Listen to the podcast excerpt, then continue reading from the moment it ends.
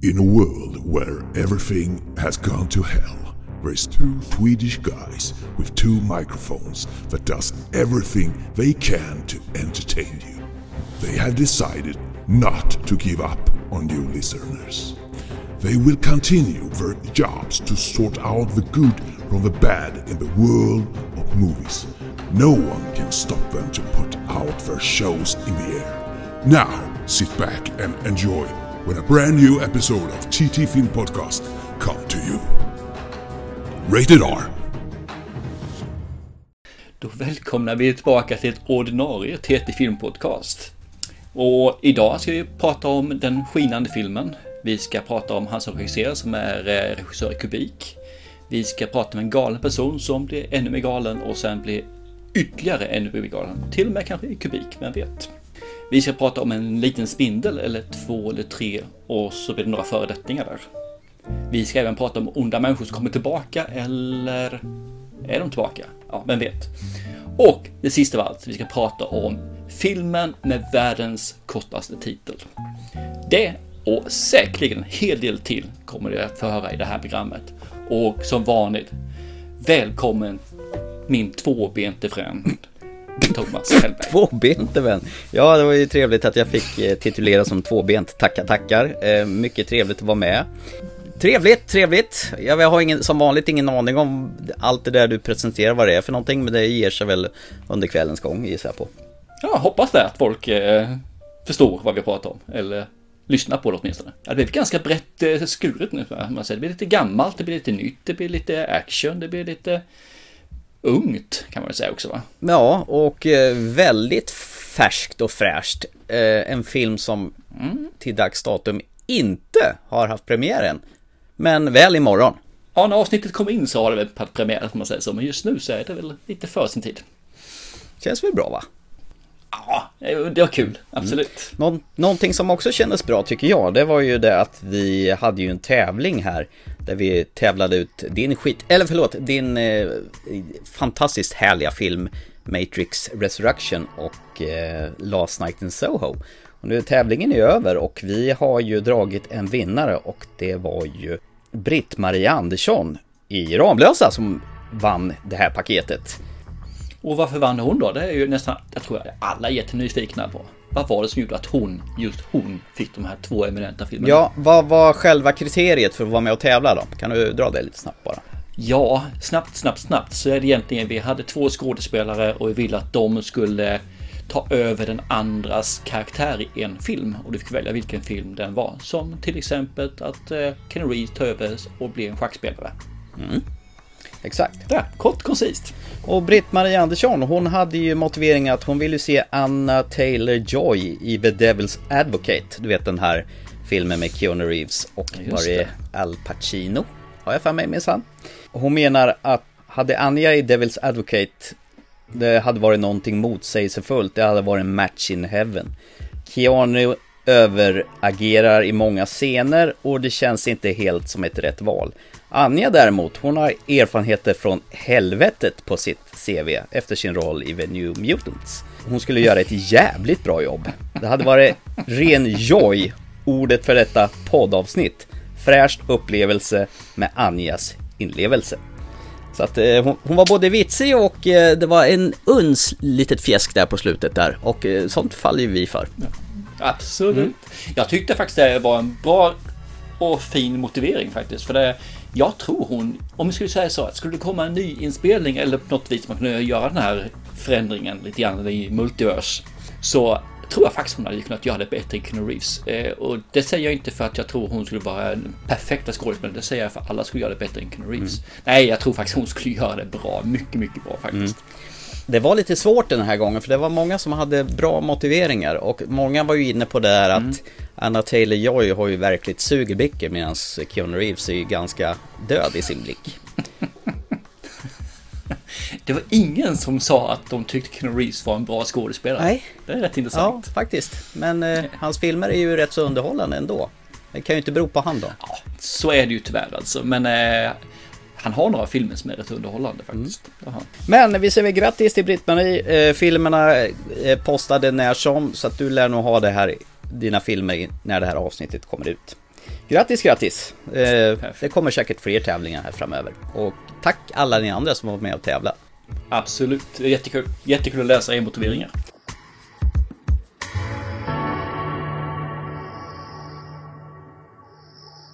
Innan eh, vi går in på kvällens ordinarie program. Eh, jag och min lillson eh, kikade på Disney Plus kvällen. Det har kommit ut en ny Marvel-serie som heter Moon Knight.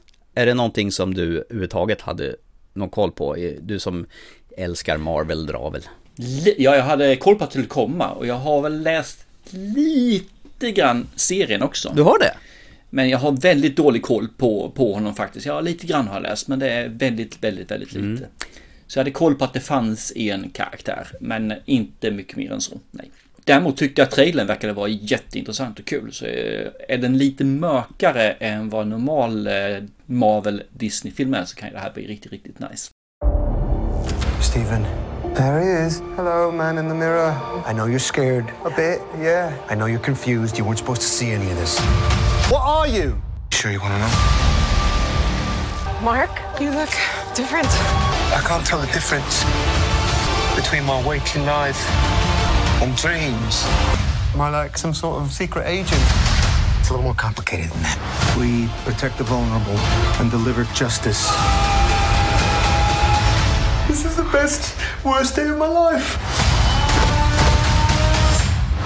Marvel Studios Moon Knight, only on Disney+. Plus. Den här serien har ju 16 plus åldersgräns på Disney plus så att min lillson kunde ju inte titta. Kaching? Ja, han kan ju inte titta på det här på sin profil.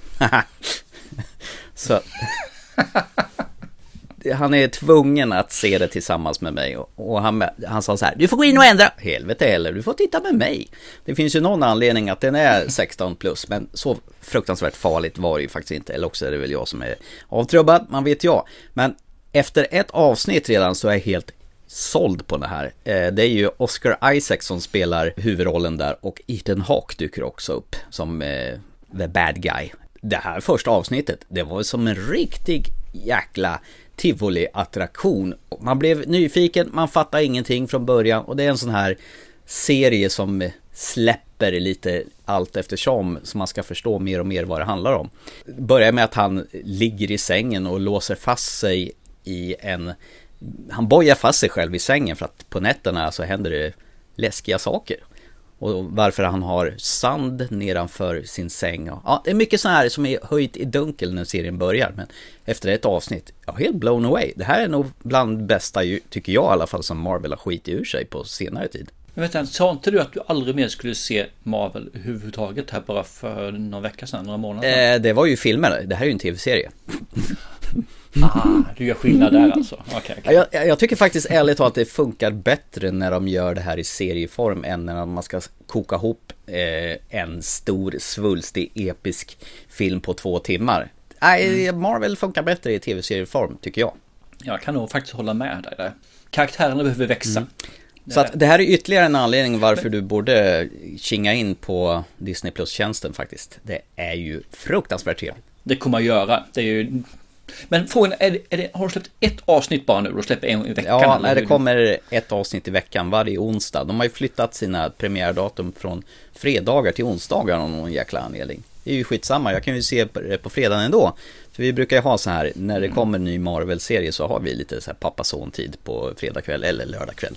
Och det här kommer ju bli mums filibabba att se på. Tyvärr så är det bara ynkliga sex avsnitt. Men jag gissar väl på när den här är slut så kommer väl nästa stora och det är väl Obi-Wan. Japp, troligtvis ja. Eh, jag tycker det är lite synd att de släpper så, för då har, jag vill ju kunna se allting på ett bräde liksom. Mm. Nu, serien i veckan liksom, jag tycker det är så jävla gammalt. Det är tv-stuket. Eller också väntar man in hela rasket och ser det då. Ja, det är det jag gör. Det är det jag kommer göra. Det, det är därför jag inte, fortfarande inte har Paramount Plus faktiskt. För jag vill vänta in eh, några avsnitt på Halo innan jag tar den. Ja, jag läste att det var faktiskt klart för, redan för en säsong två på den här Halo. Så att den var väl tydligen en eh, yep. succé det också. Det är ju deras storsatsning. Det här är deras dyraste. Ja, nej, men jag ville bara kasta lite kärlek på Oscar Isaac och Ethan Hawke. Det här var ljuvligt att se. Det var både våldsamt, det var roligt och det var spännande och faktiskt lite läskigt. Okej, okay. Okay. Mm. Coolt. Ja. Jag ser fram emot den, den ska ju ses. Mm. Från en Marvel till en annan då? Ska vi gå till den stora, Precis. vida, breda? Duken. Precis, till våran eh, kvartershjälte. Vänlig är han också, på den delen. Ja. Det vill säga Spiderman och No Way Home. Truth is, I accidentally brought those dangerous people here. We started getting some visitors from every universe. You ready? The multiverse is real? They all die fighting Spider-Man. They're all coming here. Don't do this. I have to try. Friendly neighborhood Spider-Man could really use help. They're a danger to our universe. I'm gonna get through it together. We need to send them back. Do it. This is all my fault. Exclusively in movie theaters Thursday. Jag trodde ett tag att du skulle säga Spider-Pig. Det hade ju varit kul. Ja, fakta att jag funderade på det. Spider-Pig. Jag funderade på att sjunga den, eh, den sången, men jag tänkte ingen vill höra mig sjunga, så nej, jag gjorde inte det. Var det inte från den här filmen Simpsons, The Movie, när Ja, precis. han kommer med en gris och klättrar i taket? Jo då, den är kul. Ja. Faktiskt. Den här såg jag på bio med min son och nu har ju den kommit på Blu-ray, DVD och streaming så att eh, nu har ju du också sett den. Ja, nu fick jag chansen att se den här eh, långa bästen till film, två och en halv timme. Ja, varför ska de vara så långa för? Ja, jag kan väl säga det med en gång att den är för lång. Det är den alltså. Det är lite synd. Man hade lätt kunnat kapa ner den här tycker jag åtminstone 20 minuter, minst 20 minuter i alla fall. I den här fallet så får vi följa med. Det är egentligen nästa del i Spiderman efter att eh, Iron Man är död då ju. Det andra var Far From Home och nu är det No Way Home då. Eh, Där man kan säga faktiskt om man tittar på deras första så skulle det här utspela sig i rymden. Därför att den skulle vara No Way Home egentligen. Är titeln. I? Men de strök den. Och så blev det en, eh, ja, en multivershistoria istället då. Där han, eh, ja, så har ni sett trailern så sä- säger han att han går ju till eh, Doctor Strange eller Sir eller vad heter han för någonting? Mer för någonting. Benedict Cumberbatch menar skådisen eller? Vad heter han? Doctor Strange, men han heter något mer. Steven heter han ju. Steven eh, Strange, Lang, heter inte Steven Lang eller något sånt där va? Strange. Strange, Steven Strange. strange guy. Strange. He's a strange guy. Han går till honom i alla fall för att han ska eh, glömmas bort så att inte folk vet om att han är Spiderman. Det här får ju konsekvenser, vilket innebär ju att det är en öppning i jag kan inte säga tidrevan utan en multiversrevan då kan man säga egentligen. Där det dyker in massa figurer från andra världar. Och då får vi ju möta Octopus, vi får möta eh, Green Goblin, vi får möta Sandman bland annat. Och sen så är det väl någon ödla och så också. Någon jävla ödla. Precis. Det här är då måste ta sig tur med. Samtidigt som vi får ta del av hans, eh, vad ska man säga, high school-drama. Eh, då med hans två stycken eh, vapendragare där. Det blir ju då en liten eh, get together och eh, saker som händer i filmen som gör att det blir ganska omvälvande. om man säger Så, I alla fall för våran kära Tom Hollander så, som och hans karaktär Spiderman eller Peter Parker. Och jag tycker filmen har den blandar ganska mycket det barnsliga med lite mer allvar faktiskt än vad det funnits tidigare i, i Spindelmannen-filmerna. Och jag tycker faktiskt om när den blir lite allvarligare. Jag tycker om det här när det blir lite, lite mer, ja, vuxet är väl ordet. Och jag förstår väl att det är väl kanske inte jag som ska se hela den här filmen och tycka att den här är super, super, utan det är yngre människor i typ din son ålder som ska se den här filmen. Men jag hade en del eh, nöje av den faktiskt i alla fall. Även om den är för lång. Den är jätte, jätte för lång så den är alltså. Men jag tyckte den var rätt trevlig och vissa delar här som sagt var som jag tilltalar mig när det blir lite mer, ja, som jag sa tidigare, då, vuxet. Sen så är det där lite mer gummiaktig figur i studs-studs-delen. Den är ju suck. Mm. Är det inte konstigt att man inte kommit längre i tekniken? Att, att det fortfarande ser ut som Spiderman är en datanimerad studsboll? Han är en studsboll. Jo, men det borde ju kunna se bättre ut 2021 än Ja, vad det gjorde. Alltså jag tror det är svårt med tanke på vad han ska göra för stans, hur han agerar, hur han gör för någonting i serietidningen. Och, han, och föra över det till ett eh, filmmedie är ju dyngsvårt alltså. För han är ju nästan en studsboll fast man har bara stillbild i, i tidningen. Så att göra om det här, alltså det, jag förstår ju att det, det är ju dyngsvårt att få det bra. Rent grafiskt alltså. Ja, få den där graviteten och fysiska tyngden Ja. i det hela. Precis, och det blir jättekonstigt. Och jag, det var några saker jag tänkte på när han svingade sig med nätet. Jag väntade redan, hur gjorde han den svängen där? Nej, det funkar inte riktigt. Jag, jag tycker det är rätt kul. Man, man samlar alltså eh, de här stora bad boysen, så här elakingarna. Där vi har då Green Goblin som jag säger liksom. Vi hade Octopussy, vi hade den här elektriska gubben, vad han fasen heter, Max Dillon heter han där, men vad han heter, hans superhjälpnamn vet jag faktiskt inte vad det är för någonting. Elektro heter den väl va? Elektro. Och så har vi den här forskaren då som blir en, en ödla. Ja. Och så har vi Sandman då ju. Jag tycker det är kul att samla dem och de, och de är inte riktigt stereotyper på hur de har varit tidigare. Nej. Så de gör en liten twist på figurerna och jag tyckte, ah, nice, I like it. Mm. Och Willem Dafoe fungerar ju alltid, han är ju den ultimata personen att spela schizofren. Ja, han är ljuvlig faktiskt. Eh, han hade man ju, Ja, han. han har man ju saknat. Ja, han kan på något vis förvrida ansiktet så att han ser skitmyspysig ut och gullig.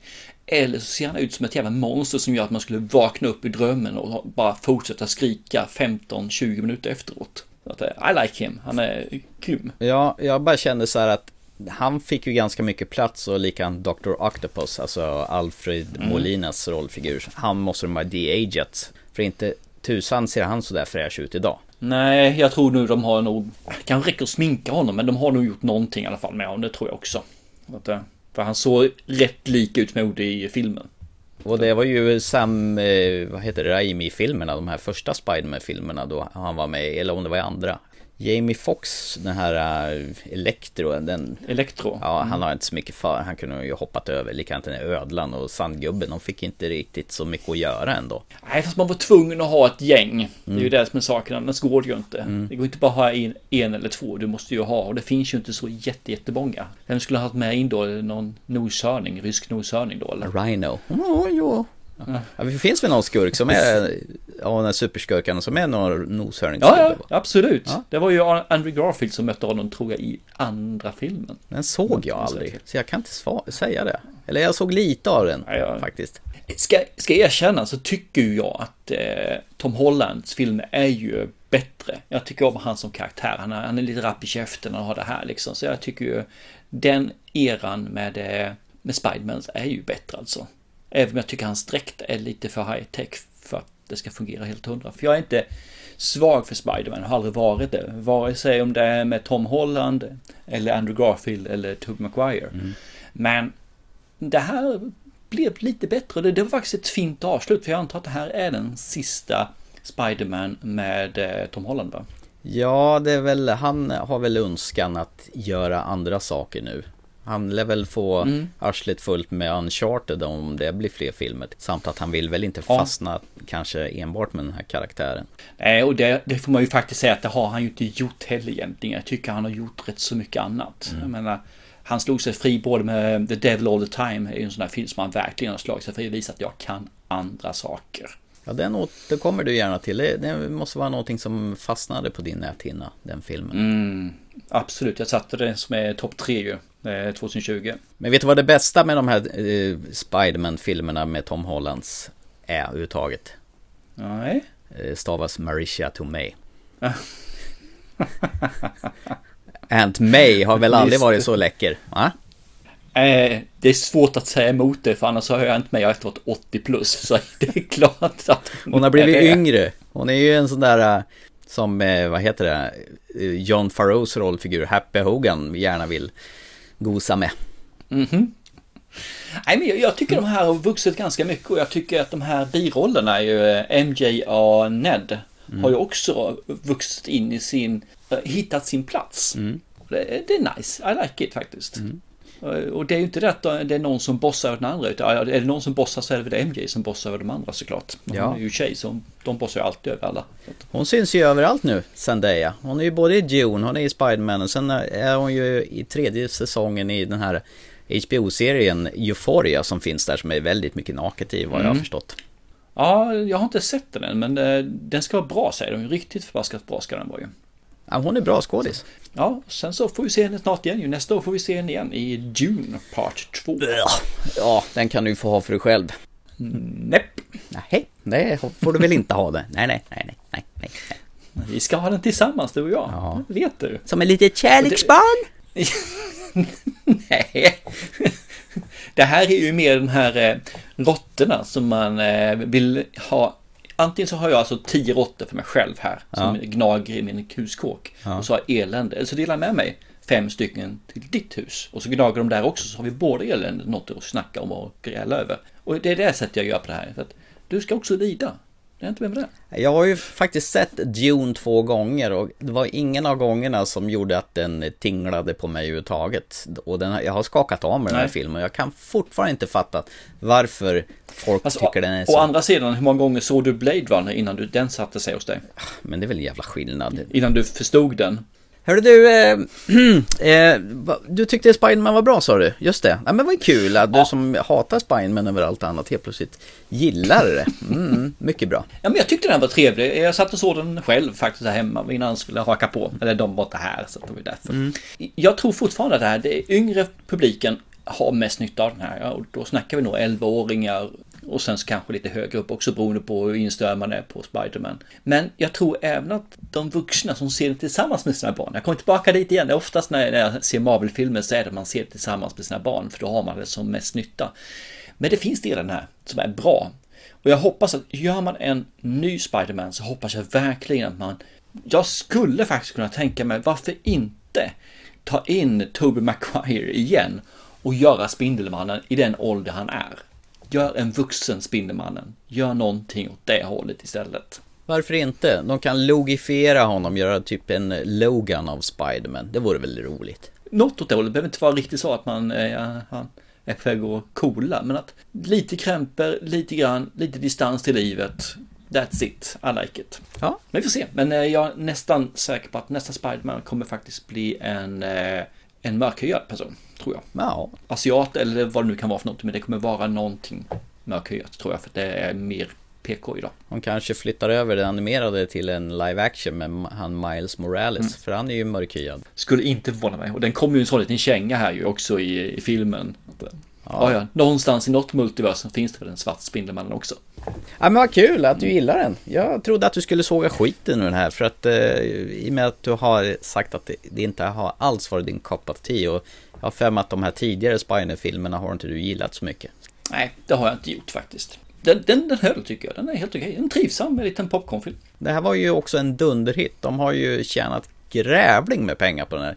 Så jag kan ju gissa att eh, Sony är väl och kliar Tom Holland bakom örat och eh, lockar honom med en jätte, jätte, jättestor påse pengar om han gör det här igen. Så vi får väl se vad som händer. Och jag hoppas inte. Faktiskt, jag hoppas att eh, de skaffar en ny Spindelmannen i så fall.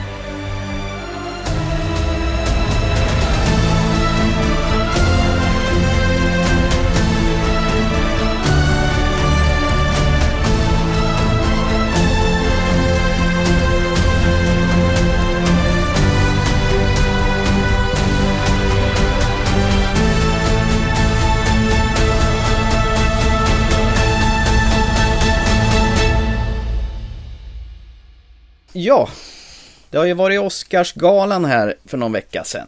Och ska, ska vi ta det där som säkert alla har snackat om, men det, det, det kanske är våran skyldighet. Ta det som filmpodd att vi måste belysa Will Smith och hans agerande på Oscarsgalan.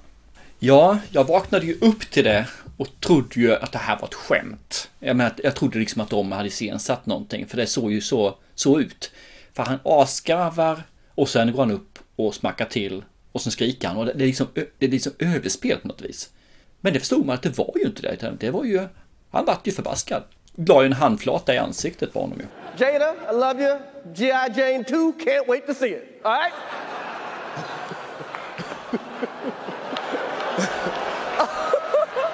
It's, that, was a, that was a nice one. Okay. I'm out here. Uh oh, Richard. oh, wow. Wow. Will Smith just smacked the shit out of me. Chris Rock som eh, var en av de här presentatörerna, han drog in och skämt om Will Smiths fru Jada Pink Smith. Hon har ju någon form av sjukdom som gör så att hennes hår faller av, så hon har ju valt att raka av hela rasket då.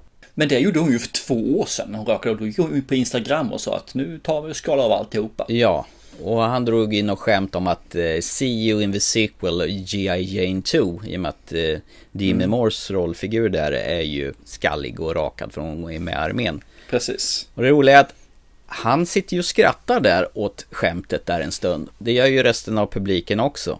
Men sen mm. när hans fru börjar skruva på sig lite oroat och känner sig obekväm. Då helt plötsligt så kliver han upp, ger han en riktig smäll med öppen handflata. Chris Rock han Holy shit! I just got beaten by Will Smith eller någonting sånt där. Ja, precis. Och i USA så fick de inte höra vad han sa för det bipar de ju. Man får ju inte svära i tv i USA mm. för då får man ju betala jättemassa böter. De lägger själva direktsändningen med ungefär 30 sekunders fördröjning så de ska kunna bipa sådana här saker när det sänds. Mm. Eh, för annars får de betala massa böter. Så ingen hade ju hört vad han sa för han blev ju jätteförbannad och skrek från sin eh, eh plats där att han inte skulle ta hans frus i munnen. Eller vad fan? Nej, vad fan säger jag? hennes namn i munnen någonting. Han skulle inte säga hennes namn. Nej. Det blir den svenska översättningen. Wow, dude. Yes. It was a G.I. Jane joke. Keep my wife's name out your fucking mouth. I'm going to, okay? I could, oh, okay. That was a greatest night in the history of television. Okay. Okay. Och sen en eh, halvtimme senare så går han upp och eh, tar emot priset för bästa huvudroll i den här King Richard som han fick då. Ja, och gråter och är storlipar och är ja. känslofull. Now know, to do what we do, you gotta be able to take abuse. You got to be able to have people talk crazy about you. In this business, you got to be able to have people disrespecting you. And you got to smile and you got to pretend like that's okay. I want to apologize to the Academy. I want to apologize to my, all my fellow nominees. Um, this is a beautiful moment, and I'm not, I'm not, I'm not crying for winning a, an award. It's not, it's not about winning an award for me, it's about being able to shine light. Thank you. Uh, uh, hope the Academy invites me back. Thank you. Det intressanta är ju då att en person går upp, lägger en handflata i ansiktet på en annan person, vilket i sig faktiskt representerar att det är misshandel. I direktsändning i bland den största galan som finns alltså egentligen då, i alla fall för filmer. Ingenting händer. Han sitter alltså kvar och får då ta emot ett pris ett halvår, en halvtimme senare. Det är ju löjligt. Hur fan? Jag menar, hade jag gått upp och smackat till någon där så hade jag rökt ut med händerna före, suttit i finkan innan jag hade hans flaskhals. Mm. Är det för att alla har sån jäkla respekt för Will Smith och han är, äh, har haft stor makt i Hollywood så att alla är, är folk rädda för honom eller någonting? Jag vet inte, vad tror du? Ja, kanske han blev ombedd att gå, så han blev, men vägrade ju. Ja. Men däremot så har han självmant eh, lämnat akademin, för han har ju varit medlem av det, så han får inte använda, lägga någon röst på någon film eller någonting så, men han kan själv bli nominerad. Och akademin hade väl mm. egentligen, eh, de håller på och utreder om han ska få lämna tillbaka sin Oscars, eller vad jag förstår. Ja, de gör, någon, någonting ska ju hända. Jag tror att det var därför han avgick mm. nu frivilligt, för det var ju säkert det som skulle ha hänt. Mm. Nu är frågan, kan de göra någonting mer? För de kan ju knappast ta ifrån honom statyetten. Det, det är liksom, det är för tufft, mm. tycker jag. För det finns andra som gjort några liknande saker och de har inte blivit av med sin eh, statyett. Nej. Däremot så har ju Netflix pausat den produktionen som eh, han skulle göra. Han, det var någon film som han ska ha huvudrollen i. Och likadant eh, Sony har ju också pausat arbetet med den kommande Bad Boys 4 som han gör tillsammans med Martin Lawrence. Så att det verkar ju vara så att han kan ju eventuellt ha bränt sina chanser här nu i Hollywood genom att betett sig så här. Det här är min personliga åsikt. Jag hoppas ju att han har gjort det. Jag hoppas han är paria nu. Ett tag i alla fall framöver. För det här är inte okej att bete sig på det här viset. Nej. Att stå och prata om kärlek en halvtimme efter man har slagit någon på käften är inte okej. Att skratta åt ett skämt för att sen gå upp på scen och slå någon på käften är inte heller okej alltså. Det här är min åsikt personligen alltså. Jag läser så inte det här med, var det någon som la ut på TikTok en, eh, en videosekvens där man då filmade Wills fru. Mm. Under tiden han går upp och gör det och skriker så sitter hon helt stel i kroppen så hon ger inte en enda känsloyttring. Sen då när han drar de här sista skämten med att ja, det här är den bästa tiden, det bästa som hänt i tv någonsin, Mm. Chris Rock, så skrattar hon ju till och tycker det är rätt så kul sagt verkar det som. Mhm. Så frågan är ju, tyckte hon verkligen det här var så illa det här skämtet? För det är ju ganska mediokert elakt skämt. Det, det är ju inget jätteelakt, är inte. Med tanke på att hon ändå gått ut med det, hon har gjort de här sakerna offentligt, visat upp det. Och som man säger, G.I. Jane är ju en tuff tjej för fasen alltså. Det är ju, för mig är det ju nästan en komplimang det han gör där, när han gör det här skämtet. Ja, att visst är det. Du är en stark tjej liksom. Yeah, jag tror på dig. Och sen så kan vi gå till nästa steg och det är att för några år sedan då, nu är det rätt många år sedan, så gjorde Will Smith samma sak. Han skojade om en sån här eh, orkesterledare på sån här talkshow som hade exakt samma sjukdom. Faktiskt en grövre skämt till honom. Och då var det okej att göra det. Det var väl eh, David Lettermans, han Paul Schaffer tror jag han heter. Det var kanske så, jag är osäker på vad det var för någonting faktiskt. Men det, så det är intressant att det var okej då, men någon annan gör det så är det inte okej. Är, nej, jag, jag ska vilja erkänna att i början tyckte jag att uh, ingen big deal, whatever, liksom gå vidare. Men ju mer jag funderar på det här, desto mindre intresserad blir jag att se någonting där Will Smith är med i faktiskt. Jag tycker det här är ett felbeteende. Det här är inte sånt som är... Har, har du läst någonting om, på forumen vad folk tycker och känner om det här? Det är ju väldigt blandat, men eh, de gick ju runt och intervjuade eh, i samband med Oscarsgalan till massa kändisar. Men det verkar som ingen egentligen vill säga någonting negativt om honom för att de är rädda att stöta sig med honom. Det är lite spännande. Ingen vågar stå upp för vad de tycker. Jo, en gjorde det. Det var faktiskt Jim Carrey som tyckte att det här var ett jävla skitbeteende så att så här gör man. Så han sågade honom vid fotknölarna faktiskt. I was sickened. I was sickened by the standing ovation. I felt like Hollywood is just spineless, en masse. And uh, it just, it really felt like, oh, this is a really clear indication that uh, we're not the cool club anymore.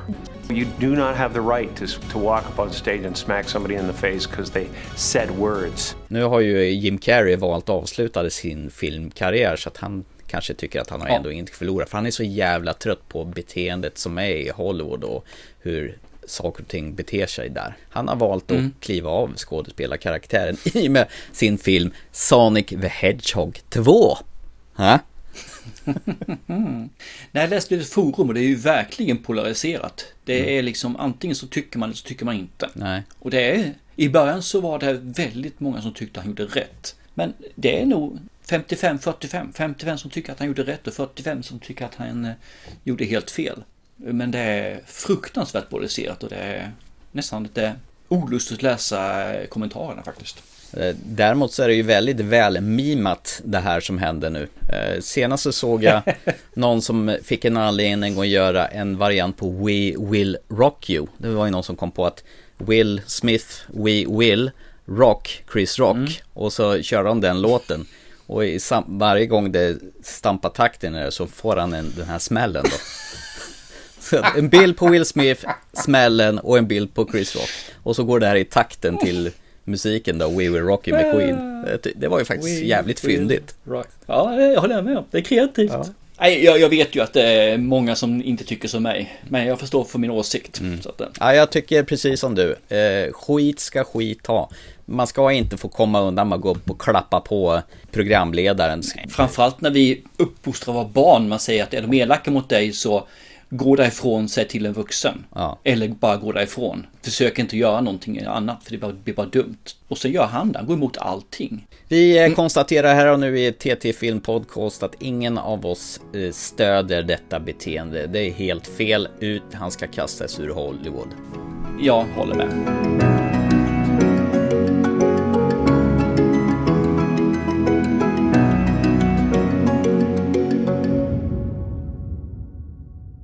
Så, ska vi gå vidare till våran film nummer två i sådana fall. Världens kortaste titel. Ja, verkligen. Och det här är ju faktiskt en film som eh, vi har fått eh, biobiljetter till som vi tävlar ut nu här under veckan. Och den tävlingen lär nog vara avgjord i samband med att det här avsnittet släpps. Så att vi kan ju inte promota det på Mm. så vis. Men, och vad är det för film då vi eh, har tävlat ut biobiljetter till?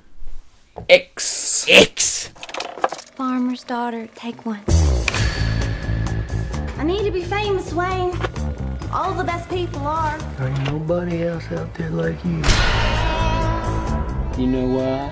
Why? Because you got that X Factor. Hollywood, here we come. So this is it. Our own studio backlot. You're looking for a place to stay. Oh, yes, sir. That's one ugly son bitch. And my wife, Pearl, is next door. So I would appreciate a little discretion. He don't know what we're doing, does he? Well, it's better to beg for forgiveness than ask for permission. I want to be in the movie. Well, you can't. The story can't just change midway through. If Daddy catches us, there's no telling what he might do. My wife is not well. It happens after dark. Maxine?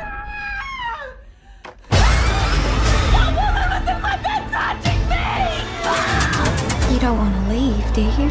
People's eyes are gonna pop out of their damn skulls when they see this.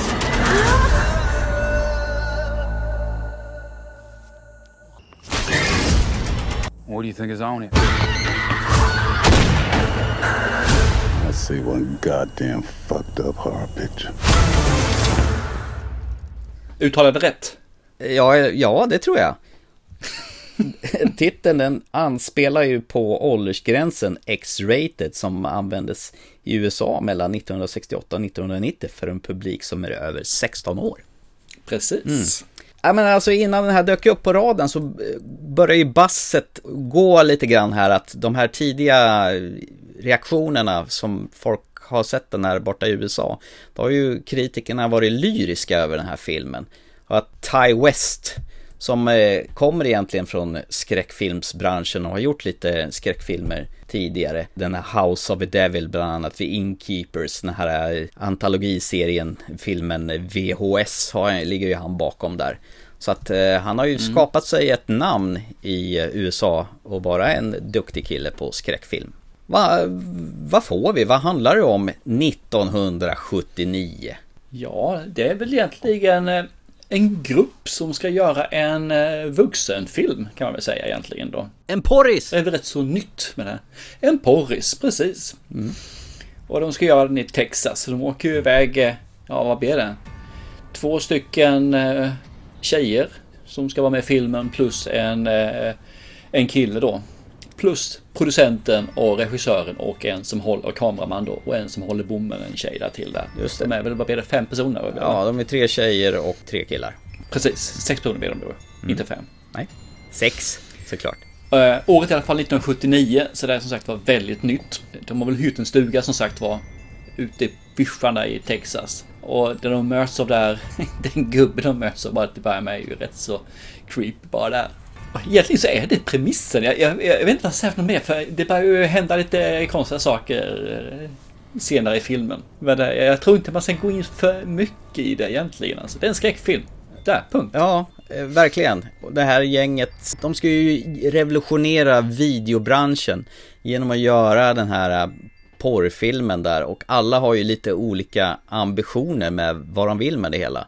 Han som är producent eller regissör, han som heter RJ, han drömmer ju om att få breaka göra en seriös film. Medan hon, mm. Maxine då, som är egentligen hon som vill bli upptäckt och bli den här stora skådisen som ska få det hon förtjänar. Hon är ju egentligen dagens Instagram-kändis eller såpoperakändis. Och hennes eh, pojkvän, tillika producent där, eh, ska göra henne till stjärna. Och så har du ju med Bobby Lynn, det blonda bombnedslaget som är tillsammans med den här svarta skådisen som har, ja, han är väl egentligen den, den manliga stjärnan då som ska påsätta det där. Han som har attributen för att göra det här till en eh, stor film. Och de får ju låna, eller de har hyrt in sig då i en, eh, en gäststuga då som hör till den här äldre paret.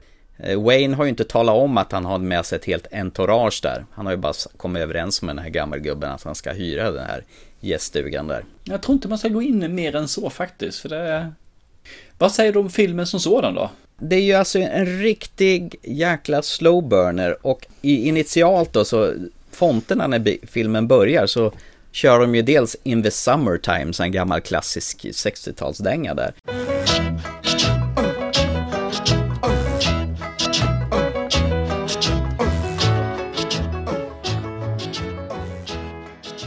Och fonterna är väldigt 70-tal, till och med scenbytena rullar in från sidan, typ som det gjorde i introsekvenserna i Dallas först. Mm. och de ska spela in den här filmen The Farmer's Daughter. Bara titeln gör ju så att det känns lite så här 70-talsunket. Det roliga var att när, när jag hade i mina unga år så hade jag en Commodore 64 och då fanns det ju sådana här textäventyr eh, som man kunde eh, spela då som var utan grafik. Utan man kunde skriva Go West, Go Up, Open Door, eh, Look Up. Då fanns det just ett sånt här spel som heter The Farmer's Daughter. Där det gick ut på att man skulle leta rätt på eh, The Farmer's Daughter och ligga med henne då. Och det finns faktiskt en eh, film också, en, eh, en eh, vuxenfilm som heter då, som faktiskt heter Farmers Daughter från 76. Jaha, okej. Okay. Om det är den de har tagit rätt på, tagit en kopia på, det vet jag inte. Men den är från 76 och filmen utspelar sig 79, så mm, ja. Kände du igen hon Maxine förresten, hon som spelar huvudrollen, den här rödhåriga fräkniga tjejen? Ja, eh, hon har ju varit med i Suspiria bland annat och Cure for Wellness. Och där känner jag henne från i alla fall. Jag kan säga att det satt väldigt långt inne innan jag, innan jag liksom lyckas kläcka vart hon var någonstans. Och High Life var hon med också. Jaha, den här uh, med Robert Pattinson. Rymdfilmen. När, hon som gillar att samla sperma. Ja, precis. och där får du ingen se den filmen. Men visste du att hon spelar dubbelroll i den här filmen? Eh, jag tyckte det kändes konstigt med den här gamla tanten. Ja. Så att eh, jag förstod ju det sen att hon är ju både, vad heter det, den yngre tjejen då, eh, Maxine och sen så har hon ju gamla damen Pearl då ju. Det såg inte jag, det fick jag läsa mig till faktiskt. Nej, jag, jag tyckte bara, jag, jag förstod inte heller att det var samma person. Det enda var att det, det kändes så jävla konstigt när mm. hon var med, Pearl. Det var något som inte stämde. Jag kan säga så här att den första timmen är ju en verkligen sån här uppbyggnadsfas. Så jag tänkte, jaha, det här ska vara en slasher, men när kommer allt slaskigt då? men eh, den som väntar på något gott kan man säga. Ja, det, det jag får säga är att de första timmen som säger är väldigt lugn och stillsam och så här. Mm. Men den är faktiskt jävligt film, fint fotad. Mm. Jag tycker den, den, den, man märker att man är på 70-talet. Det, är inte mer med det, alltså allting lyser igenom, både när det gäller bilar och kläder och eh, hur saker och ting är. Jag fick sådana här Texas Chainsaw Massacre-vibbar av filmen. Den såg lite ut ah, och andades okay, okay. lite ah.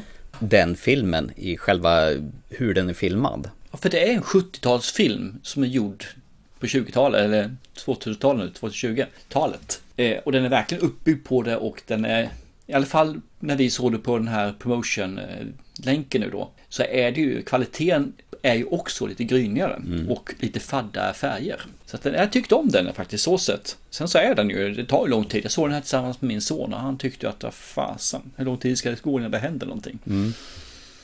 Jag, jag, tyckte om den delen, det gjorde jag faktiskt. Och jag tycker om karaktärerna för de har rätt så fin dialog också i varför gör vi det här? Varför är vi som vi är? Jag menar, de är ju, anser sig själv fria. De gör ju det här för att de tycker att det är helt okej okay, liksom. Det är deras grej. Mm. Medan fördömer inte oss för att mm. vi tycker att det här är okej. Okay. Varför inte du själv tycker det? Jag gillar verkligen kameravinklarna de arbetar med i den här filmen. Det är mycket kameravinklar mm. uppifrån på höga ja. höjder. Men jag håller med, vissa av de här vinklarna är riktigt nice faktiskt. Så de tyckte jag också om.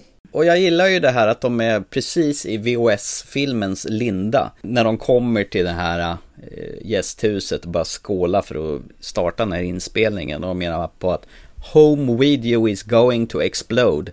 Toast to the perverts, säger de och så kollar. Och så rätt han hade. Ja, verkligen.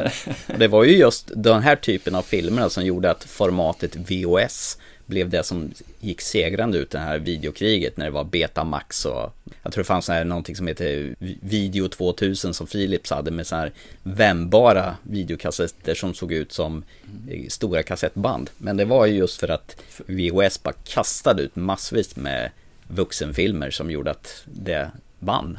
Ja då, för kvaliteten var ju bättre på Betamax. Ja, det var ju så. Musiken i den här filmen är ju fantastisk alltså. Det är ju så, de använder ju tidstypisk musik, så jag älskar det. Man får ju höra Blue Oyster Cult, den här Don't Fear the Reaper.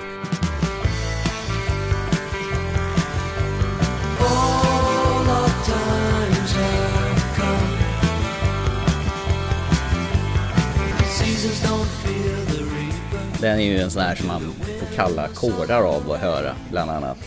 Eh, nej, det var väldigt väl använt populär musik från den tidsaspekten här. Som är tidstypisk för 1979-1980 där. Men det är ju det lite grann som man eh, får när man gör sådana här billiga filmer. Mm. Då använder man själen, hjärtat och kreativiteten.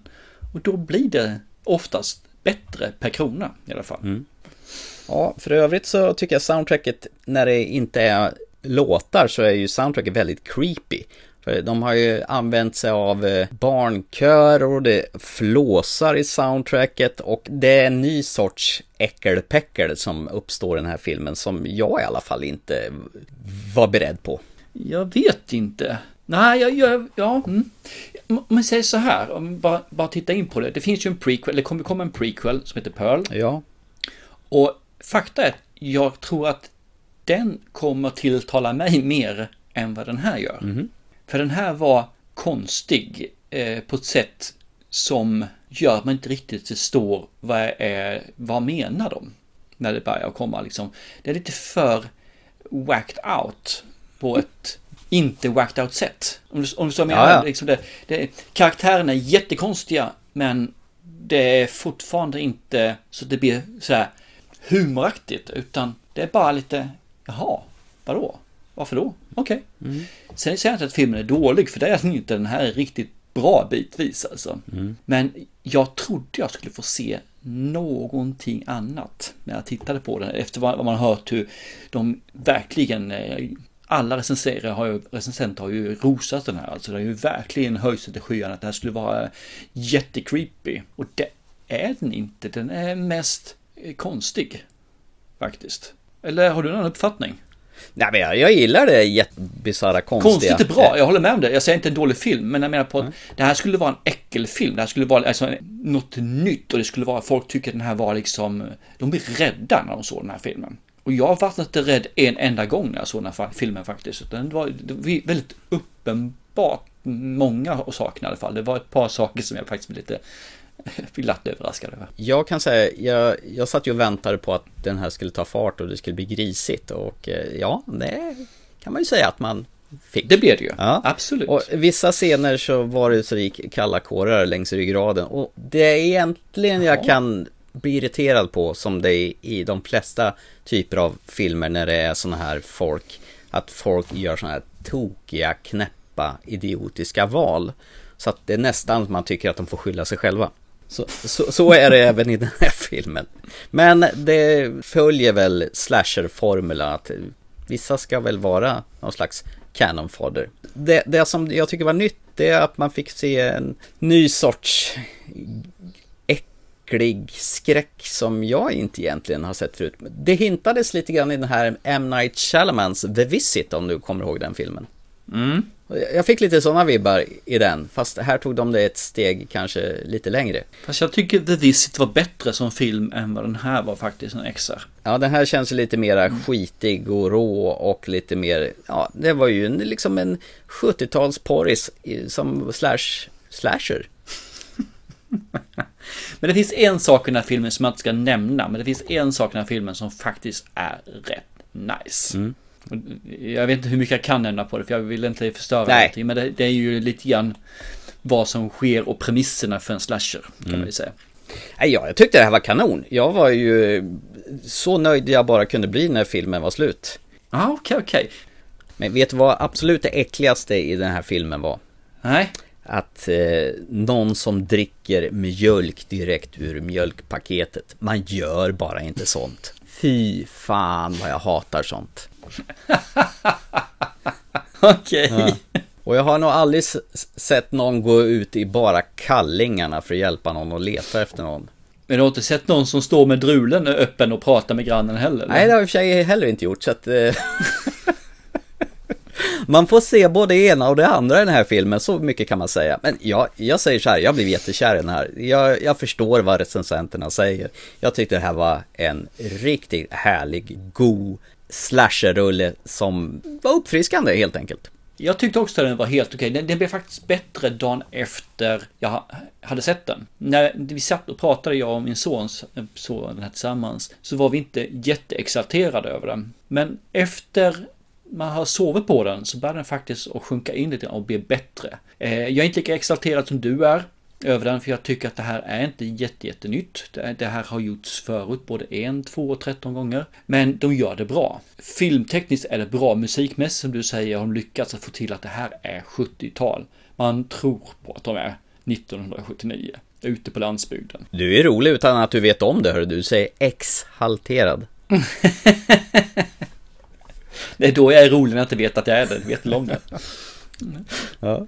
Nej, så att eh, jag kan helt klart rekommendera den här filmen så. Men det ska inte vara den här som vill se en vanlig slasher, för den är en slow burner. Den har en uppbyggnadsfas som är väldigt lång. Och sen så får du eh, valuta för pengarna efter halvdar, det är ju inte mer med det. Mm. Men den är långsam, så kan du inte sitta och ta det lugnt och njuta av, jag har egentligen en dramafilm under en lång period, så ska du inte se den här filmen. Men tycker du om både när man har dialog och får se lite gojs och groj, då kommer den här filmen passa dig som handen i handsken, det tror jag. Håller med där. Och filmen har premiär den 8 april på landets biografer. Och jag tycker det var kul att vi kunde tävla ut den här, för jag tror att det finns en stor risk att den här seglar under radarn för många. Så kan vi dela ut nu två biljetter, eller två vinnare rättare sagt, att få biljetter. Mm. Så de kan sprida ordet så tror jag det kan bli så mycket mer. För den är värd att premieras och ses faktiskt, det tycker jag. Mm. Ja, det tycker jag också. Kanske inte för alla, men eh, för den, den som gillar sån här typ av film. De kommer nog få extra mycket nöje med av den hela. Då hoppas vi att eh, antalet eh, publikbesökare på den här filmen exploderar då. Och så får man ju lite extra mycket Pearl i höst då, när prequelen till den här filmen kommer då. Den ser jag fram emot. Mm. Det gör jag. Definitivt. Bra. Hello.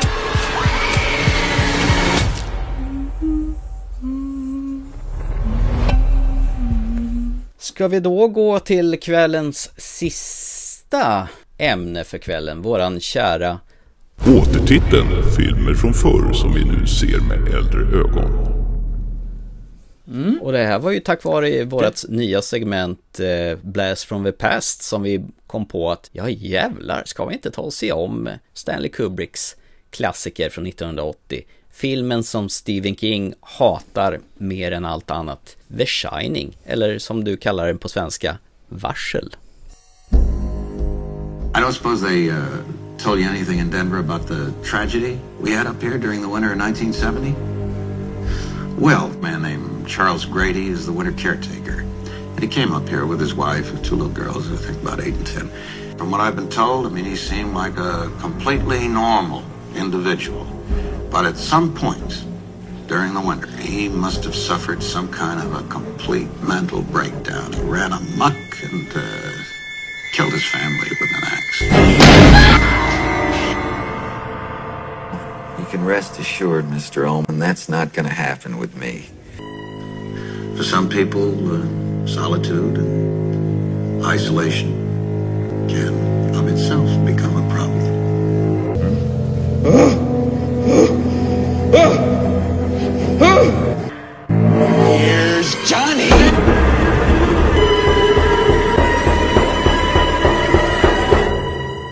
Ju rätt intressant därför när jag köpte boken så hette den Vasel. Så när folk började prata om Shining så fattade inte jag vad det var för någonting. Jag, jag var ju allätare när det gällde Stephen King där. Jag tog allting under den perioden där. Ja.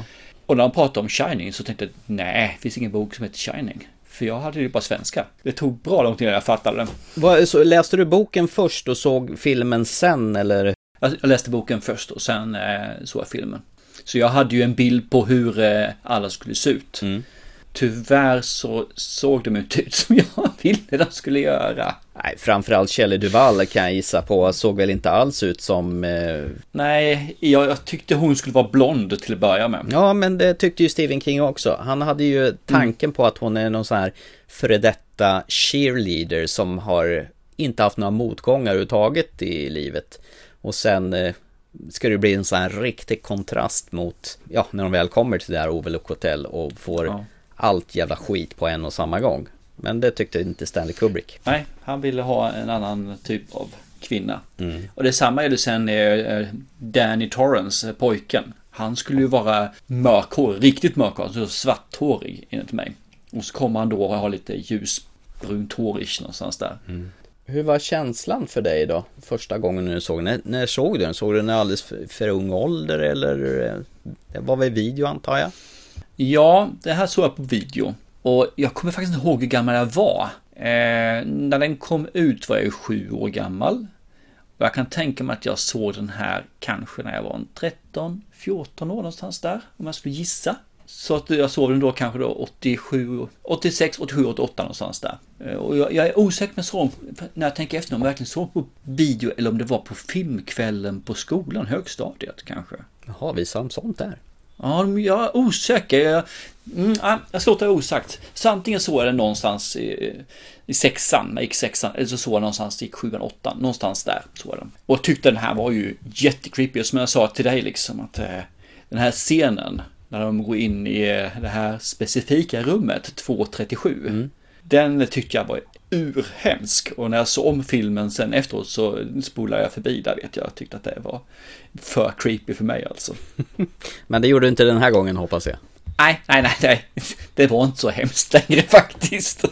Det man kommer ihåg från det är ju just det här, det är ju blodet som har kommit fram genom dörrarna där, när de öppnar upp dem. I hissen ja. Jag kommer ihåg de här tvillingarna och sen så kommer jag ihåg, som sagt var hon där i det här rummet. Och sen så har vi den kändaste scenen ju. Där han hugger sig genom dörren. Mm. Och säger Here's Johnny. Ja. Sådana här saker. Sen har man några andra. Så det man har, minnesbilder, för jag har inte sett den på jättelänge. Det var då minnesbilden, det var nedslagen egentligen. När Danny cyklar med trehjulingen. Vi har eh, eh, när han skriver på sin skrivmaskin och läxar upp henne när hon kommer på besök. Den kommer jag ihåg också. Och sen så det besöket när de är där så han ska få glass av eh, eh, Dick Halloran eller Scatman Crothers. Mm.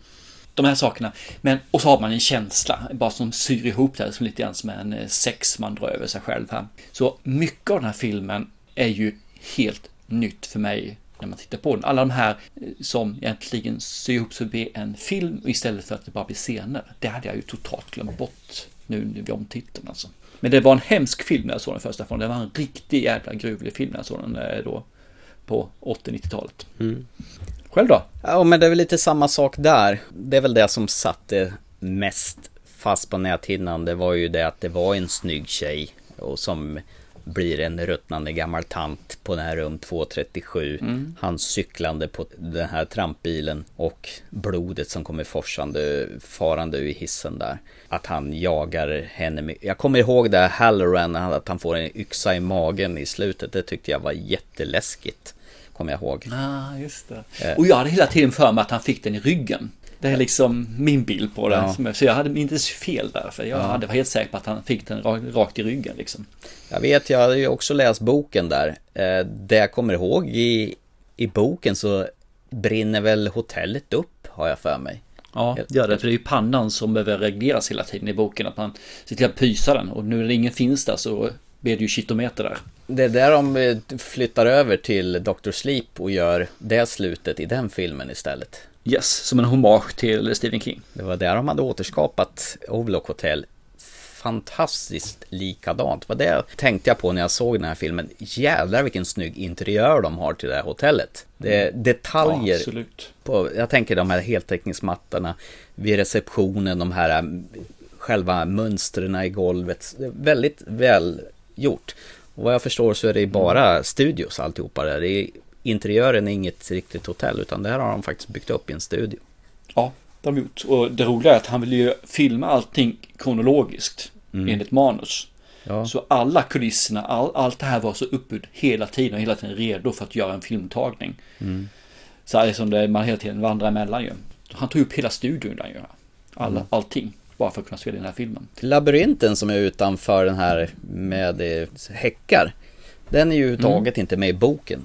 Nej, det finns ju bara de här träden som är klippta som djur ja. i boken.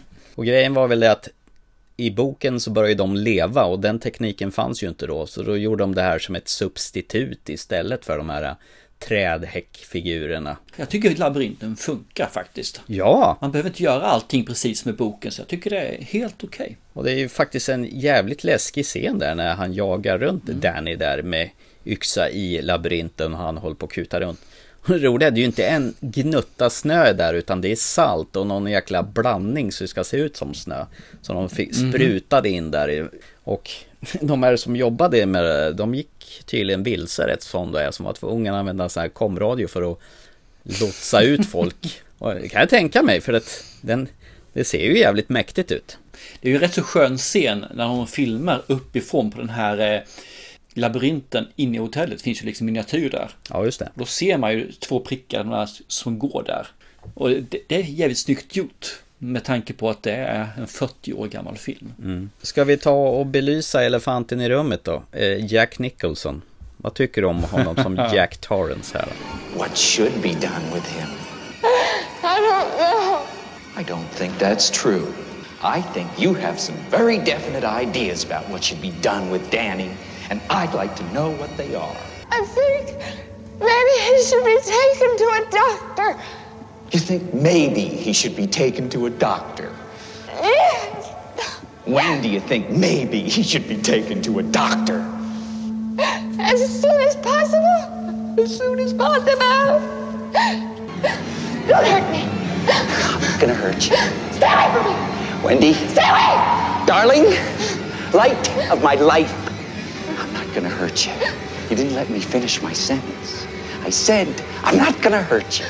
I'm just gonna bash your brains in. I'm gonna bash them right the fuck in.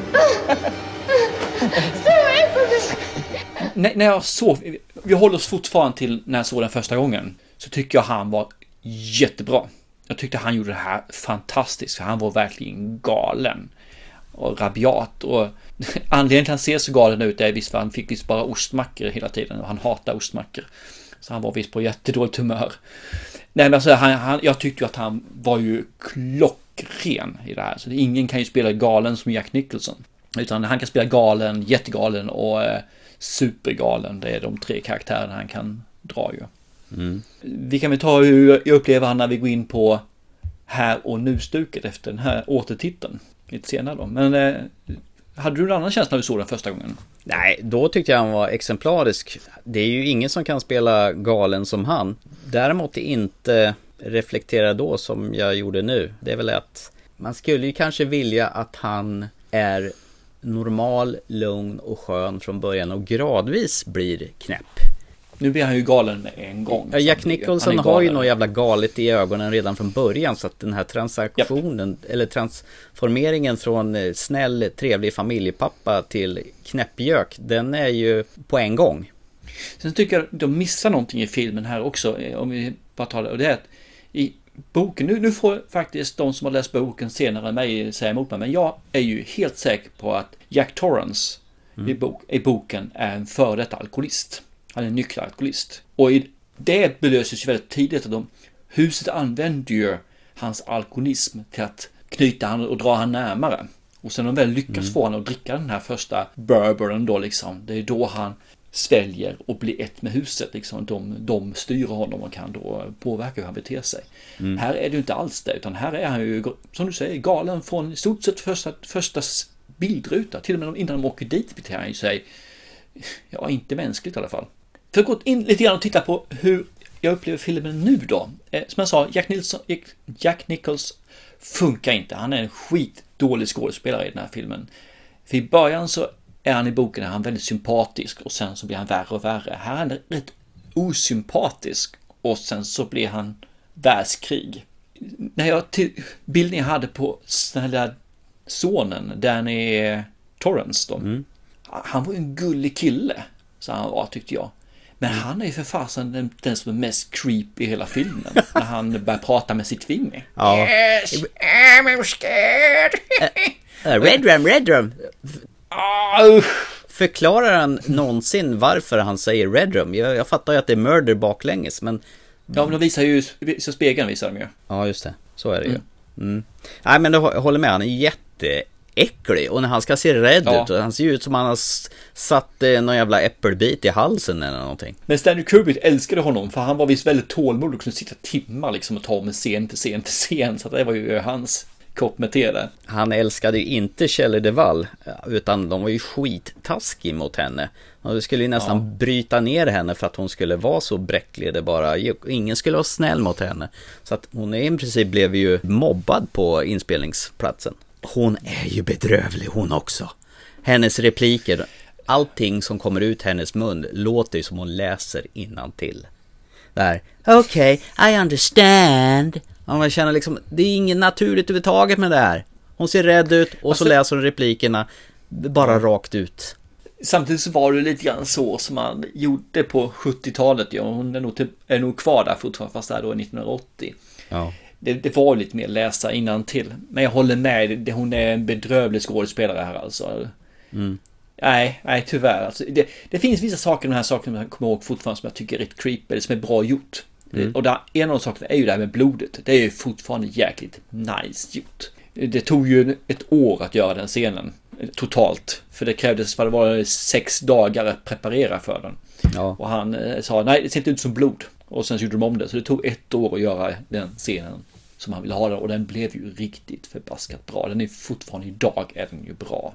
Han var ju känd, eh, Stanley Kubrick, för att ta om sina scener ganska ordentligt. Den här scenen när, han stå, när Jack Nicholsons Jack Torrance står och hyvlar igenom badrumsdörren. Det Mm. tog ungefär två veckor att spela in den scenen och 60 dörrar senare att ta sig igenom. Here's Johnny. Ja, snacka om att eh, vara perfektionist. Ja. Sen har jag hört talas om att den här scenen där Wendy backar upp för den här trappan när hon svingar det här baseballträet mot eh, Jack där. Mm. 127 tagningar ryktas det om enligt Guinness rekordbok då. Och jag kan förstå varför hon håller basebollträet som gjorde det och svingade så klent som hon gjorde det. Jag var rätt trött på Det det. fanns ju ingen kraft kvar i de armarna. Stephen King, han gillade inte heller valet av Shelley Duvall. Det var som jag sa initialt att i hans värld var hon en blond kvinna som har varit cheerleader. Eh, Mm. Och, och det fanns några som var fler tilltänkta som spelar Jack Torrance. Det var Robert De Niro, det var Robin Williams och Harrison Ford. Ja, får det vara en kortis bara för att- Men Robbie Williams tror jag skulle bli skitbra. Han skulle verkligen gjort den här rollen hur sanslöst bra som helst. Det skulle vara kul att se honom i en annan än en sån där sympatisk roll. För han skulle ju verkligen kunna vara sympatisk. Han har väl också ett mörker över sig så han skulle ju kunna spela knäpp. Oh ja, det är ju liksom hans whacked out eh, humor kan ju lätt, bara med en liten knuff, bli den här jävla psykot. Så att ja, definitivt skulle han eh, blivit ruggigt bra. Det hade ju förbättrat den här filmen ännu mer, så att det är ännu häftigare alltså. Har du något mer att säga om filmen som sådan? Eller vill du gå in och säga hur eh, du upplever filmen idag? Jag kan säga så här att det knepiga är att jag såg den här på HBO Max, gjorde jag. Mm. Och filmen är ju 1.56 någonting. Om man går in på IMDB så står det att filmen är 2 timmar och 26 minuter lång. Så det måste ju betyda Mhm. att det, det finns någon sån här riktig director's cut där ute någonstans som jag till dags datum inte har sett. Och då undrar man ju vad det är för scener som är bortskalade därifrån. För det var en scen som jag reagerade på, jag vet inte om du gjorde det, när hon eh, Wendy springer runt eh, på hotellet och är jagad av eh, Jack Torrance så springer hon förbi ett rum och där sitter någon jäkla Mm. gubbe tillsammans med någon som är utklädd till någon nallebjörn. Djur av något slag, ja, Ja, någon djur av något Ja. slag. Så det känns ju som att det är någon slags homosexuellt eh, akt som pågår där. Men det förklaras ju aldrig i filmen. Men för det är intressant att då helt plötsligt ska hon se saker också och det har hon ju kunnat göra innan. Nej. Nej, likadant den här, det här rummet eh, när hon går in där så har jag ju för mig att den lilla sonen faktiskt gick in i det rummet också. Men det kan ju vara att jag minns det från boken. Där kommer ju Wendy bara och skriker att, eh, hon, att han har varit inne i rum 237 där och, och den här kvinnan försökte strypa honom för han har ju strypmärken eh, på halsen, Danny Torrance. Det är ju rätt så skönt hur, hur Jack Torrance säger Han har nog gjort det själv. Det är nog det han har gjort. Det är det man tror att sitt barn gör ju. Eh, och sen eh, en sak till som jag reagerar på. I början av filmen så när han blir anställd för att vara housekeeper över det här hotellet under vinterhalvåret då. När det kommer fram till att hotellet är byggt på en gravplats för indianer. Var det inte samma sak Mm. i Pet Cemetery? Nej, ja, det, det var ju indiangravplats där var det ju. Om det stämmer. Men den, och så hade den blivit, den hade blivit dålig där. Jorden hade blivit dålig Earth- i Pet Cemetery. blir soily sour. Mm. Men det är nog mycket där att Stephen King använder samma tema, likadant där som du berättade där att eh, Jack Torrance har varit en alkoholist som är, håller på att tillnyktra och försöker komma ur själva sitt beroende. Men det är ju för att hans, han själv där ja. Ja, och likadant Ja, hans mm. skrivande, att det går knackigt där. Han ser sig nog själv rätt mycket i den här karaktären. Jag tror han blandar in ganska mycket av sitt liv i sina böcker. Mm, det känns så. Det märks nog ganska mycket där. När jag såg den här filmen första gången när jag var ung så var det här en superfilm. Det här var en film man verkligen blev rädd för. Det var någonting som är en snackis. Idag är det inte den filmen för mig längre. Det här är en film som har åldrats kopiöst. Om jag skulle göra om min 80-talslista som jag hade här nu för, för en program sedan. Ja. Så hade den här filmen inte funnits med längre. Den är jättedålig. Skådespeleriet är superdåligt. Jag förstår liksom inte Stanley Kubricks sätt att gestalta filmen och göra den här för den är, uppbyggnadsfasen är horribelt kass. Och sen så har vi Danny Torrance, barnet, som då egentligen skulle kunna vara horrorfaktorn i hela filmen för han är den som är värst. Nej, den här filmen är ingen höjdare längre. Det här är ingen film jag kommer rekommendera till någon att se. Har man inte sett den så se den inte. Har man sett den, behåll ditt minne av den från den tiden. För den kommer inte att hålla samman mot det här. Det här är min kommando nummer två. Det är en film som jag hade varmt om hjärtat och har bara raserats vid omtiteln. För den här är ruggigt, ruggigt dåligt idag alltså. Har jag gjort det igen? Oops, I Ja. did it again. Sabba en film Alla till dina för dig. illusioner och rosa moln bara trasas sönder liksom. Du, du är den här som har en sån här drömenhörning med små rosa och med små vingar. Du kommer bara dit alltså, sågar av hornet på pannan och rycker av vingarna på den och säger grattis Thomas. Jag är lite inne på samma sak där. Det som filmen fortfarande gör, som jag tycker funkar jävligt bra, det är alltså utseendet, estetiken i filmen. Den är jävligt snygg. Jag gillar den här interiören på hotellet fortfarande. Men det som filmen mest förstörs av, det är ett. Det är den störiga jäkla skräckfilms soundtracket som är, låter som knivar som går igenom tinningen på en. Liksom, och det här Ja, jag håller med där också. Det glömde jag säga för den är ju hemsk. Den också. Jag såg den här tidigt här om morgonen och då kom min sambo upp och vad fan är det som låter? Så jag, ja, det är The Shining. Så jag var tvungen att dra ner volymen lite grann för att den väsnades väldigt mycket. Och nummer två, det är ju Jack Nicholsons överspel. När han till slut har blivit tagen av The Overlock Hotel och blir ett med det här hotellet. När han ser extremt galen ut. Då, då drar han på sig sitt jokerflin och Nej, alltså det överspelet som han genomför här.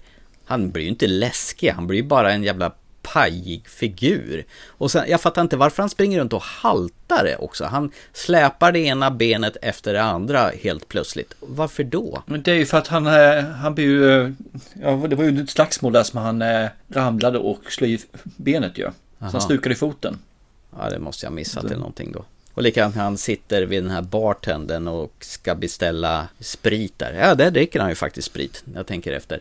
Mm. Det är också så här överspel. Jag blir irriterad på hans överspel och så blir jag irriterad på Mm. Shelley Duvalls jäkla taskiga skådespel och hon ska se rädd ut hela tiden med hennes glosögon. Hon kommer det hurtfriktigt och ska störa honom. Det är så mycket jag blir störd på och den lilla skitungen som är, han är ju som du sa, alltså det är ju skräckmomentet nummer ett där. Den här kärringen i, i rummet är ju ingenting jämfört mot honom. Han skulle ju skrämma skiten ur henne då, så hon skulle ju springa ut naken ur hotellet och rulla sig i snön om hon fick se honom så. Nej, jag, nej, jag, jag håller med. Den här eh, har inte åldrats väl, utan nej, den borde ha legat kvar i ett minne för långt bak i tiden. Som vanligt så skyller jag allting på dig. Ja, men det får du göra. Det får du göra. Jag står så gärna till tjänst. Ja, du har inget val så att... Det är synd att den inte riktigt lyckades, men... Eller inte riktigt, att den fallerade så totalt, det blodet. Men jag är faktiskt fortfarande jättesugen på att läsa om boken istället. Så det Ja. kanske jag ska göra. Och jag blir faktiskt sugen på att se om den här äh, miniserien som Stephen King själv gjorde för att han var så jävla missnöjd över Stanley Kubricks eh, film. Vet du vad kravet var från Stanley Kubrick för att han skulle få göra den miniserien? För han ägde ju rättigheterna fortfarande, Stanley Kubrick. Ja, det var väl sluta snacka skit om hans film. Exakt! Stephen King sa ju att hans film är ju som en lyxbil fast utan motor. Det är bara yta.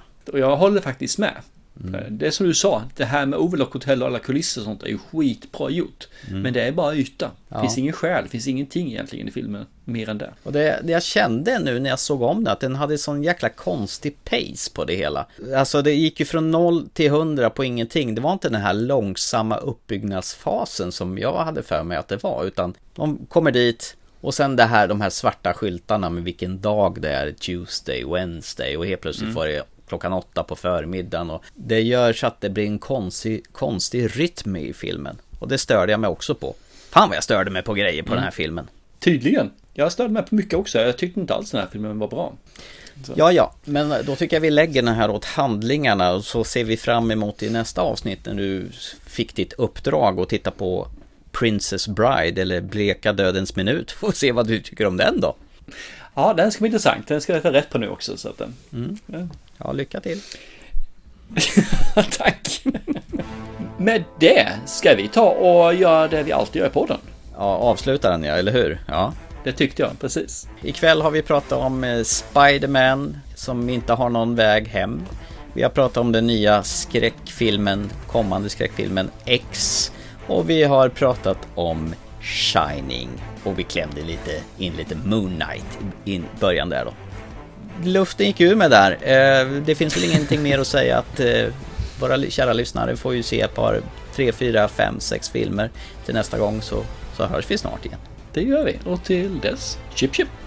Hej då!